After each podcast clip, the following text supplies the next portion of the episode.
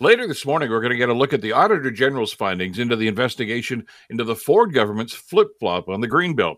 Now, as a result of some outstanding investigative reporting by the Narwhal, the Toronto Star, and Global News, we've seen some compelling evidence that someone in the Ford government seems to have tipped off some wealthy, conservative friendly developers who made substantial contributions to Ford's election campaigns.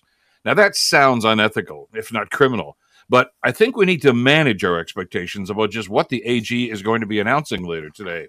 It's highly unlikely that the AG has uncovered some verifying documentation or a whistleblower to validate the accusations. Even if she did, it's really probably not going to reverse the decision to pave over valuable farmland and sensitive ecosystems with no regard for the impact it's going to have on our food supply and our environment. And that's bad enough. But let's not forget there's another side of this, a political side to this. Doug Ford promised numerous times that he would not touch the green belt. But when he was reelected, with the help of those large campaign contributions, he broke that promise and rewarded the financial backers. You know, there used to be a time when we demanded honesty and integrity from our politicians.